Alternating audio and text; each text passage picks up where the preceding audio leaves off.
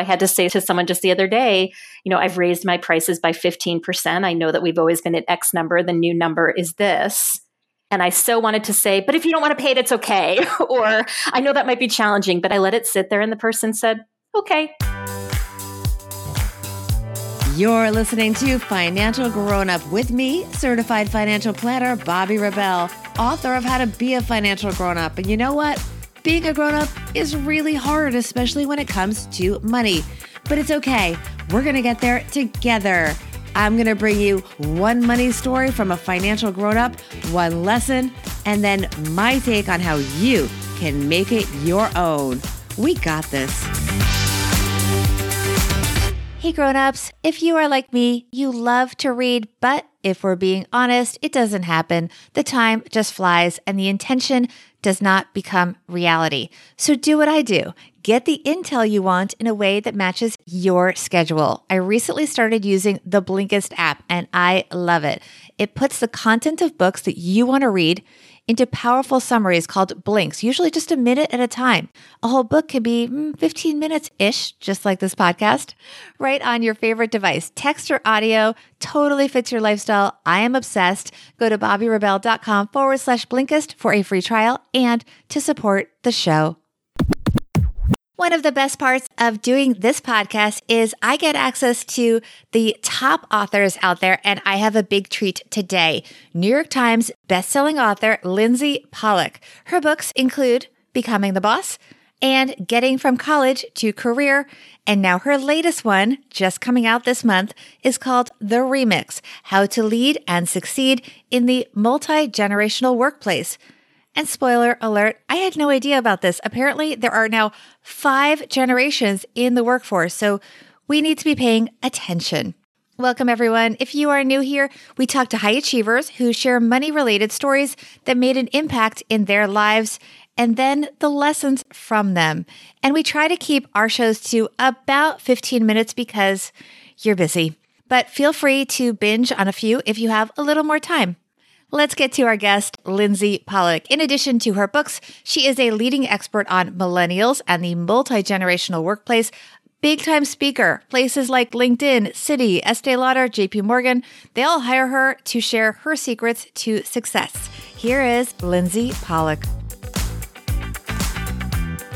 Hey, Lindsey Pollak, you're a financial grown-up. Welcome to the podcast. Thanks for having me, Bobbi. Your next bestseller is coming out. It is called The Remix: How to Lead and Succeed in the Multi-Generational Workplace. But you're a veteran of this. You've already had bestsellers. You are, by the way, a very well-known national speaker on the topics of generations in the workplace. So I'm so happy to have you here. Thank you so much. It's a real treat. Before we get to your money story, just give us a quick teaser on your book, because we're going to come back and talk more about it after that. So for many years, I was speaking about the millennial generation, those born about nineteen eighty-one to nineteen ninety-six. But millennials are growing up. Gen Zs are coming in, and baby boomers, traditionalists, Gen Xers, we're all getting older. So the transition that's taking place in the workplace today is that we have five unique generations all working together. So everyone who wants to succeed today has to be able to work across generations. So the title of the book is The Remix: How to Lead and Succeed in the Multi-Generational Workplace. And the title is taken from the idea of a remix song, where you take a classic and you add in modern elements. And it doesn't mean that the classic is wrong or bad, or the modern is better. It's about everybody succeeding and feeling included. And I spoke to a bunch of D Js when I was writing the book, and they all told me that the secret to getting people on a dance floor at a wedding or a party or bar mitzvah is to play a remix, because the older people feel included and the younger people feel included. So I thought that was a great analogy for what a really positive workplace can be. That is a great analogy. Let's get to your money story. It has to do with a theme we're going to be talking about a lot in this interview, which is getting what you want, but being strategic about it. Tell us your money story, Lindsey. So my money story goes back to before I wrote all those books and had the lovely credentials that you shared. Uh, about ten years ago, I was speaking on college campuses to students about getting jobs, and I really wanted to elevate my business to the next level. And so I wanted to connect with a large brand that would help me raise my image and get into the corporate market. Um, and through a connection of a connection of a connection, I ended up having the opportunity opportunity to pitch a major social network. And my pitch to them was that I wanted to run a series of webinars to campus career centers to teach them how to use this social network and get their students to use it for their career success. So you can probably guess which network it was. And I had no platform. I had no reputation. I had nothing to right. offer. And so how what I had, did- Let me just ask you, how had you even been connected to them? I was so set on a couple of different companies wanting to work with that I asked everyone I knew, hey, do you know anyone at this company? And it took one full year, Bobbi. And finally, a friend of a friend worked uh, out in Silicon Valley and said, I know someone there. I'm willing to make an introduction. So I asked until I finally got a yes. So you had already invested quite a bit of time and energy in this and a lot of tenacity. Okay, so now you get your moment. Keep going. Okay, so I got my moment and I wrote up a huge fancy proposal that I was really proud of. And I thought, how am I going to price this? They don't know me. I did not want to do it for free. And so what I did was I came up with two tiers. I came up with a tier that was a very, very low investment for this company to pay me to start this webinar and run it. And then I came up with a really, really high number and said, if I can train five thousand people in two months, if five thousand people signed up to take this webinar in two months, you'll pay me this number. And they agreed to it because they basically had nothing to lose. The first number was really right. small. Well, I mean, you've transferred all of the risk. I mean, you're taking on all the risk if the project were to not go well. They basically don't have much at stake. The payment from them would be so small. But of course, you are getting huge reward if it goes well, which of course I know it does. We'll keep going. It went well. I did everything humanly possible to get five thousand people to sign up for those webinars. And I do want to give credit that I had a very warm introduction. So I think that network and connection really helped. But I worked like crazy to get those people to sign up. I made the number. And the best part of the story is that I continued to work at that company for six more years. So I think by proving myself at the beginning, I was able to start the relationship off right. And it truly was a game changer for my business. What is the lesson from that story for our listeners? I think there are two lessons. One is to be really clear on what you want. And if you get the introduction you want, or if you get the opportunity you want, how are you going to turn it into something big? I think a lot of people say they want success, or they want to write a book, or they want to get their script produced. But once you have the opportunity in front of you, what are you going to do to make sure that you get a yes? And I can't say I knew at the time that this would be such a lesson, but it was so empowering to know that I was willing to put everything on the table and work tenaciously, as you said, to get it. So know what you want and really think about how you can get the other side to say yes, even if it means that you have to put some risk on the table.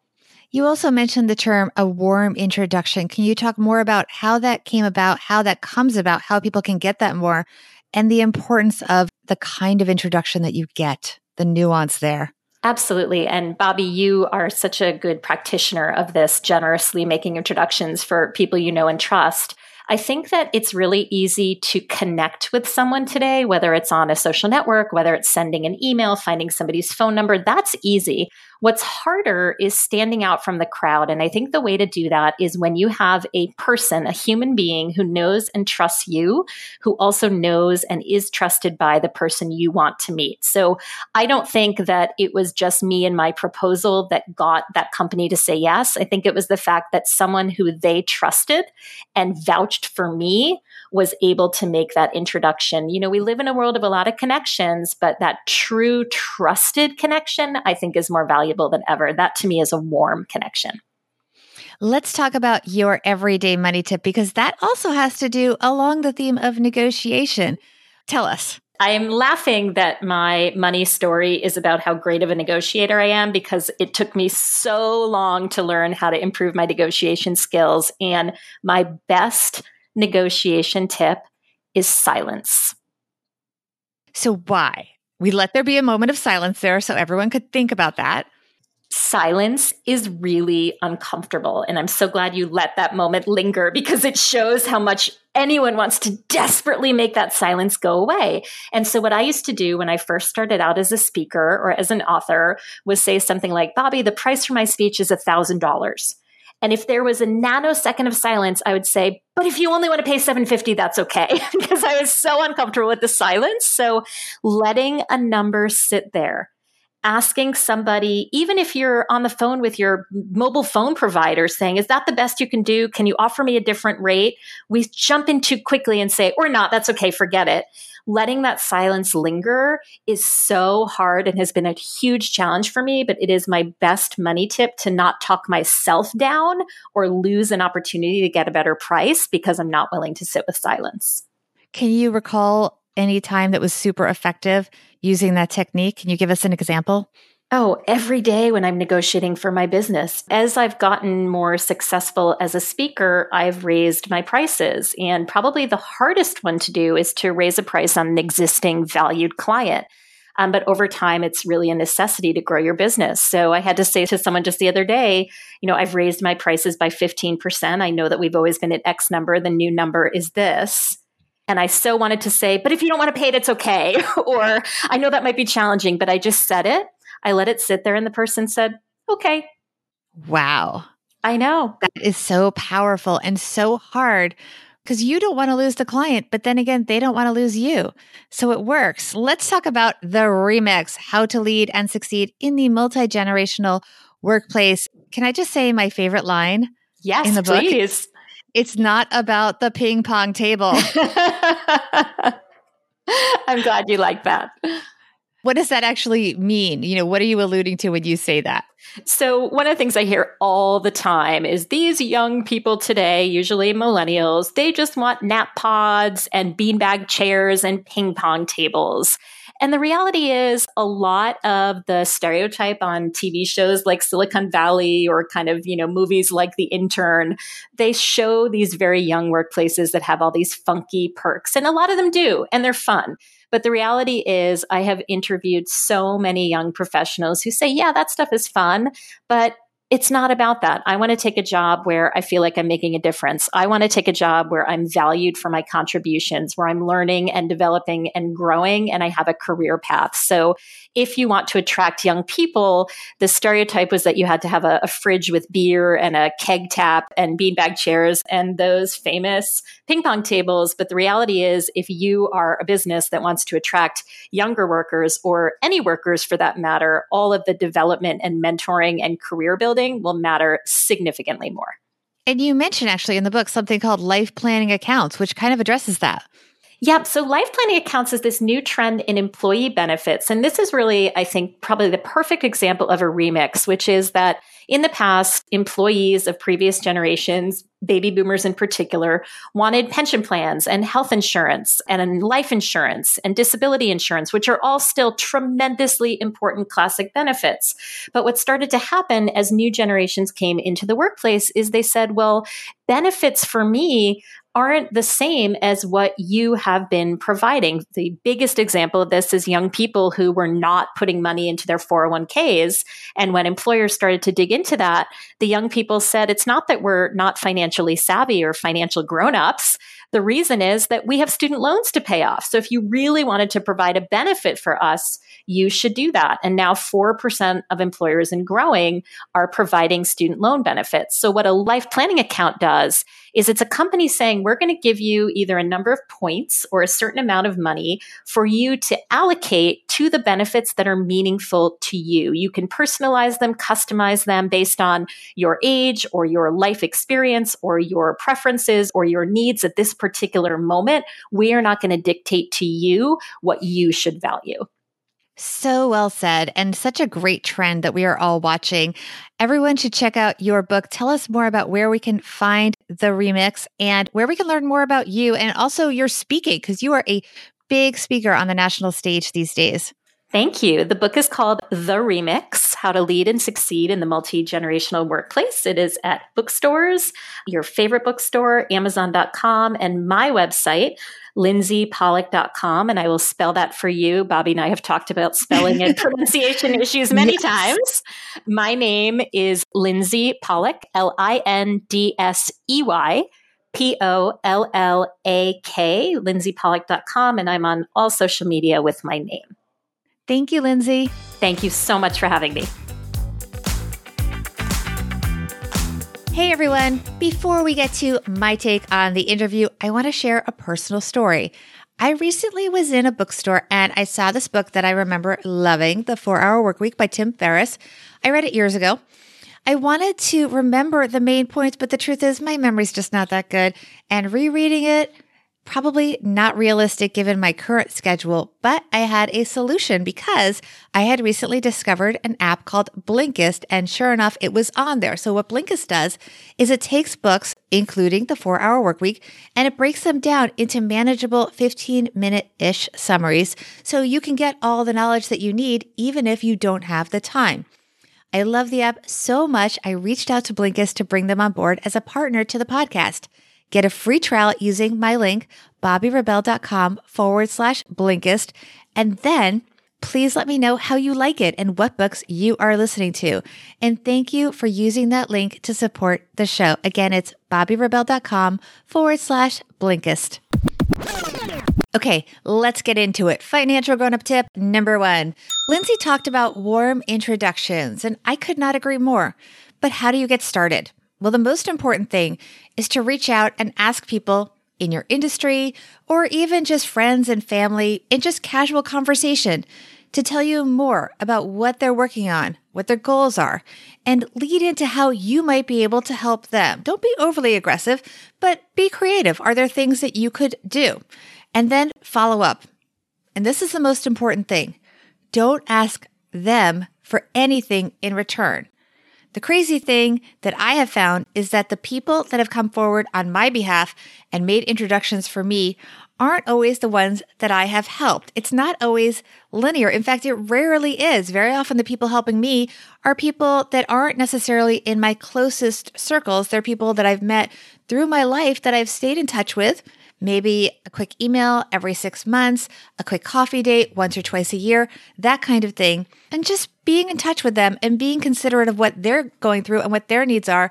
Maybe they'll think of you when an opportunity that's appropriate for you comes about, or maybe they'll be there for you if you want an introduction to someone that they know.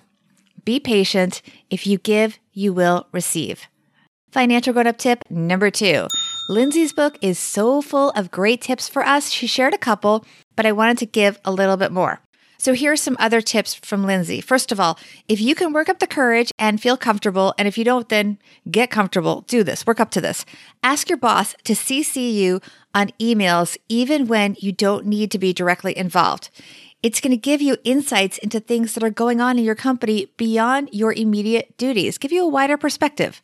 Lindsey also suggests sending video emails on occasion instead of writing out what you want to say. Just film a quick video, a quick video, and attach it to an email. It can be very effective. One more final tip, remix your meetings. Just try sitting in different seats than you usually do, and that can actually change the group dynamic and maybe the group think, come up with some different ideas or just give you a little more energy in your day. This podcast is free to you. The only thing that we ask is that you help us grow the community. And the best way to do that is to tell your friends. And sometimes you don't see them in person or you guys are all on social media. So one easy thing that you can do that would be truly appreciated is to take a screenshot of the show and post it on social media. And make sure to tag me at Bobbi Rebell one on Instagram so I can thank you. And with that, big thanks to the Remix author, Lindsey Pollak, for helping us all get one step closer to being financial grown-ups.